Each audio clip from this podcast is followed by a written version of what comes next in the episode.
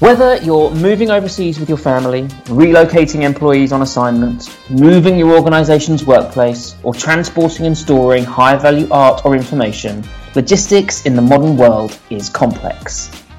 Our new podcast brings you expert voices to share insight, discuss trends, and offer practical advice, all with a view to making it simpler for you to live, work, and do business anywhere in the world. I'm Matt, and in this episode, we're talking about the corporate buzzword of the decade, sustainability. It's just one of the things that's making moving stuff that little bit more complicated. This vast field has rightly become a priority for so many businesses, with collaboration to protect the environment, give back to communities, and provide equitable opportunity for all, more prevalent now than it has ever been before. Not unlike most organisations around the world, Crown is pretty advanced in some areas of sustainability, but in others, it's at a relatively early point in its journey. And just like many of those other organisations, and indeed individuals, we're acting with urgency to deliver greater impact while grappling with the myriad challenges that entails, none of which are exclusive to Crown or any one organisation. So to discuss all this, and no doubt more, I'm delighted to be joined today by Joy Lam, Crown's Environment, Social and Governance Director, or ESG Director for short. So without further ado, wherever you are in the world, welcome to Crowncast.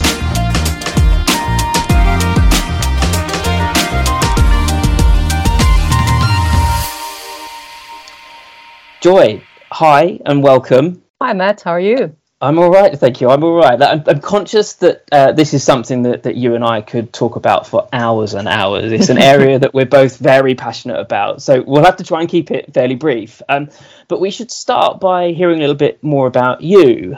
Though before we get into your expertise and experience in sustainability, why don't you share a little fun fact about yourself with us? This is a little something that we like to do on Crowncast, just to give our audience a glimpse into the world of our guests. So, Joy, over to you. Of course. Hi, everyone. You know me by my name, Joy, is my English name. And my fact is about my Chinese name. And my Chinese name is Lam Ji Lok in Cantonese. And by that, it means happiness of nature. So joy actually means happiness, Lam Ji Lok. And it is something that apparently my parents knew from the beginning of my life. They given me that name, that I would be, I would find happiness in nature. I would, need to find happiness and bring joy in life, and just restore the environment. I don't know, that's a lot on my shoulder, I guess, by giving me that name, but it's also means that I'm right on the right path of my career in doing sustainability. That's the only thing that I know, I guess, doing. What a really nice link to what you do now. It was almost like you were destined to do it all along. That's fantastic. Exactly.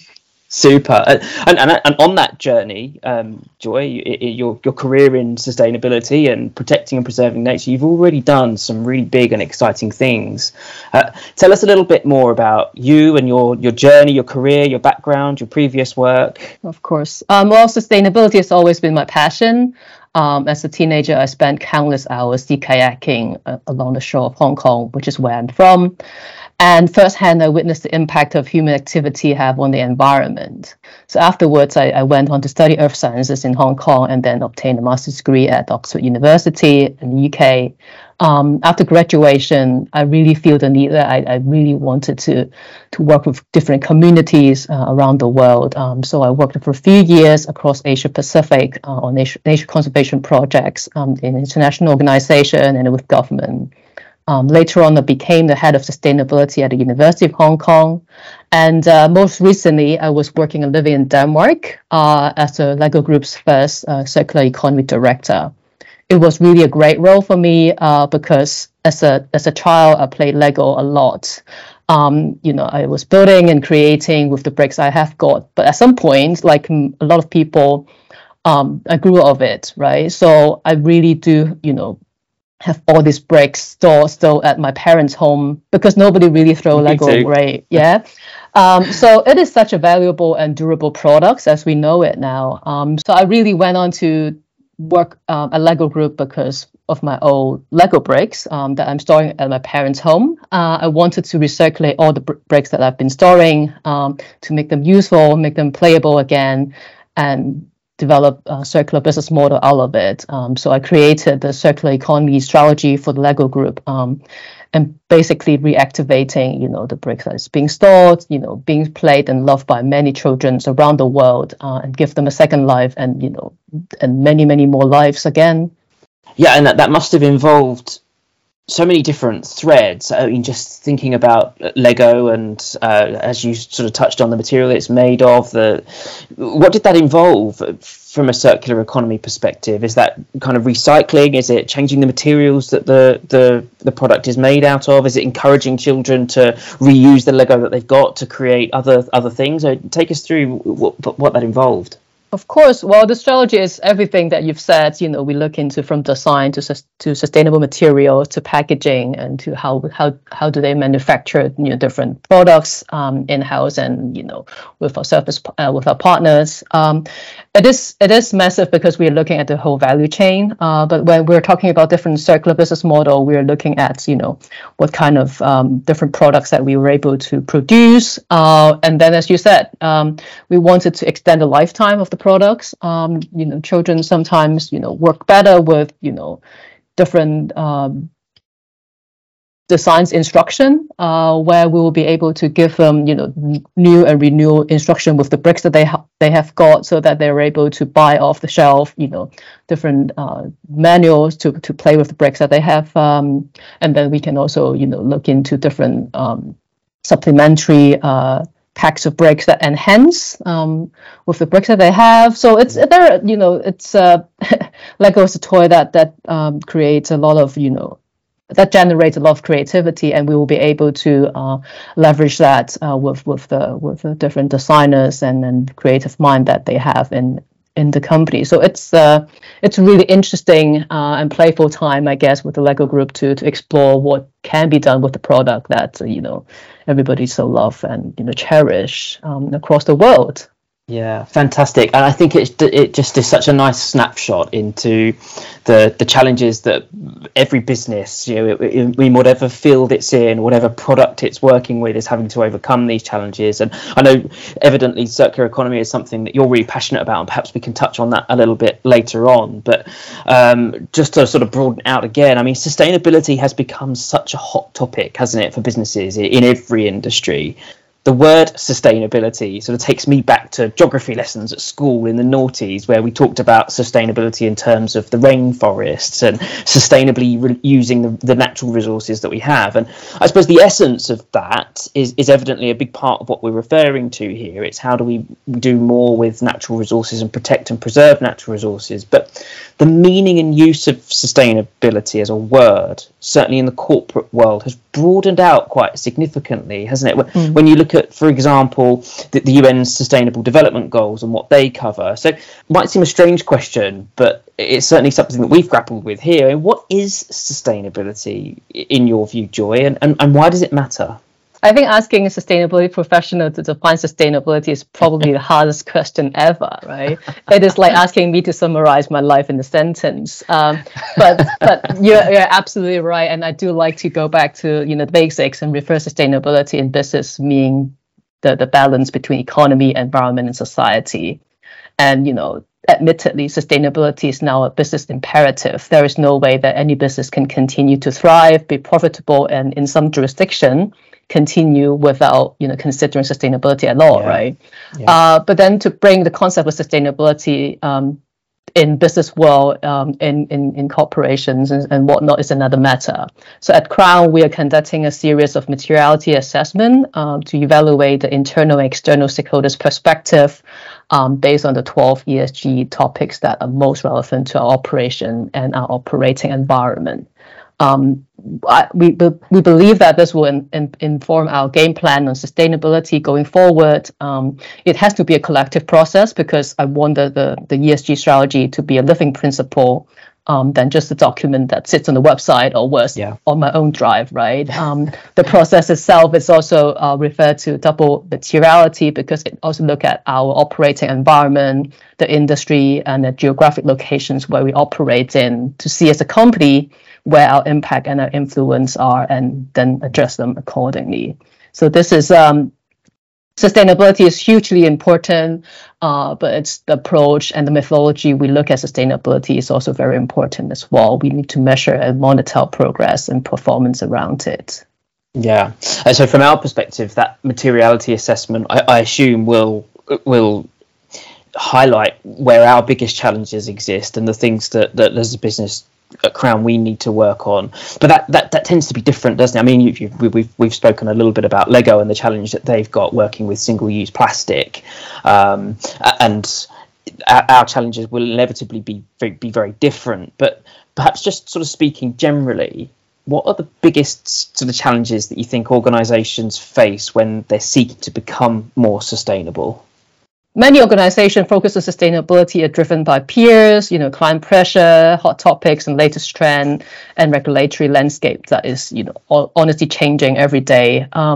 Many organizations lack a systematic approach to sustainability, which is a very dangerous thing to do because there are many things that we can be focused on sustainability. As you were referring to earlier, the UN SDG, the United Nations Sustainable Development Goals, is so broad that any topic can seem to be relevant to our operations. And, will we be then stretching too thin if we are, set out to address all of world's problem in the sense? Like many corporates, like many, pioneering organization, currently, we are seeing a trend that a number of organizations are scaling back on the sustainability ambition.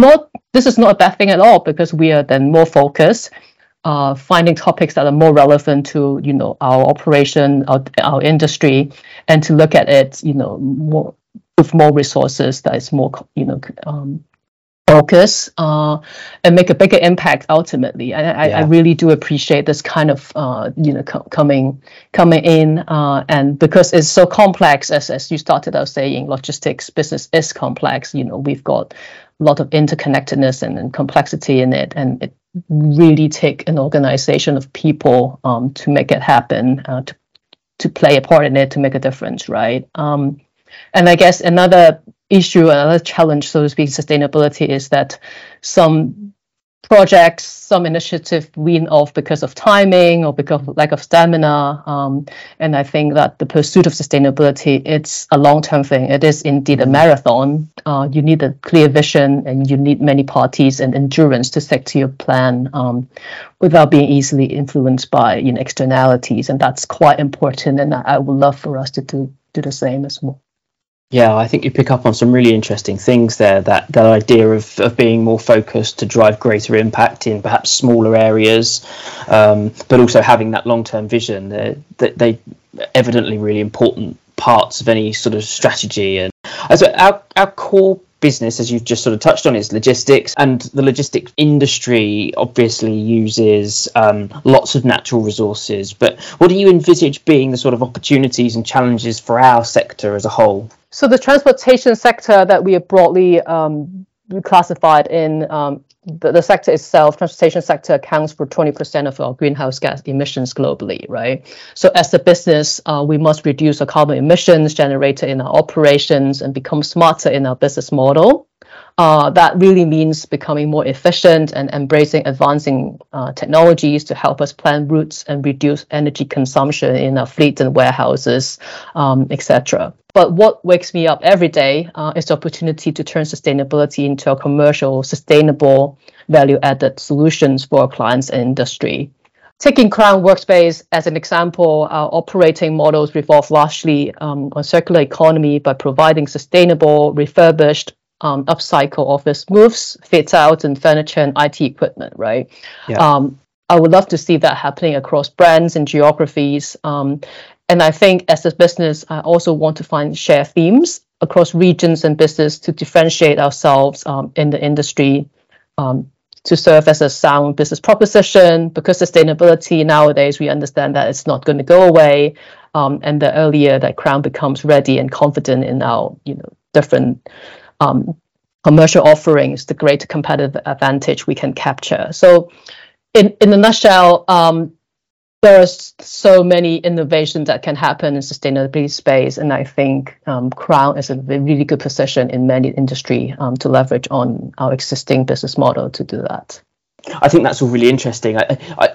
And I think Crown in particular, like many big logistics companies, sits at the sort of centre of a much wider network. Moving things from A to B requires lots and lots of different parties and stakeholders. So I suppose that collaboration and that sort of peer-to-peer driving of innovation is another thing that the logistics industry can really leverage, isn't it? Yeah, absolutely. When I was looking at the partner list or our client list, so to speak, it's all the big brands, all the big names that, many of them are pioneering sustainability, right? So, and we also, because we have, 6 decades of working together with all these, we have built a very good relationship with our clients. I've seen sustainable innovation being co-developed between Crown and our partners and our clients, where we were able to innovate and look at our different business offerings so to meet their own sustainability goals, right? And that's very really powerful thing because we can leverage on the relationship that we've built, over the decades of operation in our business to really do something collaborative together. But because as you said, logistics, it's a complex business. Sustainability is a complex business. And there is no one person who can change it for the rest of the world. It relies on collaboration, both internally within Crown, externally with all our stakeholders and parties and clients involved. So that's a very, very important thing to do. And that's the beauty of it because, we wanted to be on this journey with everybody instead of, me fighting alone. Which is not going to achieve really great outcomes. No, definitely. And I suppose the only other thing is the role of technology. I mean, we talk about innovation, and there's some amazing technological innovation. From the way we power vehicles to the way we power our homes, that all of those sorts of things present opportunities in the future, which I assume will become more scalable as well. So, for instance, it's still quite expensive to operate an electric fleet of vehicles, but over time hopefully that sort of thing will become cheaper. So do you envisage those sorts of things being opportunities for us as well? Yeah, absolutely. I think technologies and digitalization will really help, say when I was talking about like being better at planning our routes, where we're planning our logistics moves for people or for our clients, how are we actually optimizing all these things? Or reverse logistics is something quite big on circular economy as well. So how do we actually leverage all these experience into new business model, for instance. So that's something that's quite exciting for me, obviously, as well. Crown operates in many geographies, and it poses both opportunity and challenges. Going back to your earlier questions, actually, about how different electric vehicle and fleet system works. It is different in different countries, right? So there are countries where electric vehicle is really just very easy to adapt to. Like in Greater China, there are lots of development and infrastructure being built. And then there are regions that for instance, net zero journey. Carbon is really a huge topic for us, and the transition to renewable energy. It's more it's easier in some certain operation than others. I think it poses a really great opportunity and challenge for us. But I think, as you were alluding to, Crown is a huge company, and we have very committed individuals in the company, and we are very connected as a business in a sense where we were able to learn from each other. I referenced it at the start, but Crown's at different points in its sustainability journey, isn't it? And Jim Thompson, the founder of Crown, has spoken at length about how giving back is one of the sort of founding principles of the company. And that's something that we have done and continue to do a lot of to great effect. The organisation is also incredibly diverse, given we operate in over 40 different territories. Engagement among staff is high. So there's some real tangible progress that's been made and some great stuff that we're doing already, but we accept, don't we, that we're perhaps early in our journey in some respects. So what's next? I mean, perhaps we could just finish today by talking about some of the sort of next steps that Crown is taking from an ESG sustainability perspective. Of course. So Crown has this year started working with Normative, being our digital carbon accounting platform. We do operate in many territories, and we do operate in different branches and operations across different regions. So getting a good and quality carbon data is in itself not an easy task, but we are quite happy that we've got Normative now, and internally we have also set up a group of carbon champions, or 40 of us, working together to look into how do we capture all the data, put them into one place where it's readable and referenceable, and then benchmark our operation and our carbon footprints globally. Then onwards, we are looking forward to develop net zero strategy plans for our different operations around the world, because we do need to have a target. As I was saying earlier, it is a marathon. We wanted to know where we are running to and set our plans and training plans for that. That matter, right? So that's very important, and I'm very excited that Crown has developed the resources to be able to do that. And we are also very diverse, as you were saying, as a company in the social sustainability. We are also looking to be even more inclusive in the way we operate, you know, be it gender, be it culture. This is something that we are looking to do and develop as part of our DEI initiatives as well. And that the people that make up Crown is the most valuable part of our operations, right? And as we are moving on to different topics, Crown is very interested in upskilling and equipping our colleagues. We have 130 Crown staff being carbon literate certified, and what that means is we all 130 of us, we will be able to speak confidently about sustainability and talk to our business partners, talk to our clients, and be able to exert that thought leadership in a way, because we wanted to lead our clients on a sustainability journey. It is very important for us to know our how to guide our journey through the sustainability landscape. Yeah, definitely. I'm one of those 130 carbon literate individuals. I love doing that course, and I think you're right, it's so important that that we as a team build our knowledge and understand the issues that we're actually trying to tackle, and that carbon literacy course does that. It's quite harrowing, actually. Look, I think that's all for today, Joy. Thank you so much for joining us. And given the importance of this area in business generally, and the knowledge and expertise that you've got, I doubt this is the last that we'll hear from you. And to all our listeners, you can read more about the sustainability journey we're on and understand how it might fit into your own sustainability objectives or personal goals by heading to crownworldwide.com and downloading our latest sustainability report. And given that success in this area will ultimately be measured in what we as a global population do in the coming years, why not, in that spirit, share your feedback with us? Ideas, comments, thoughts are all welcome. You can email us at communications@crownww.com or find us on LinkedIn, Twitter or Facebook by searching for Crown Worldwide Group. Thank you to all of you for listening. Please join us again soon for another episode of Crowncast. Bye for now.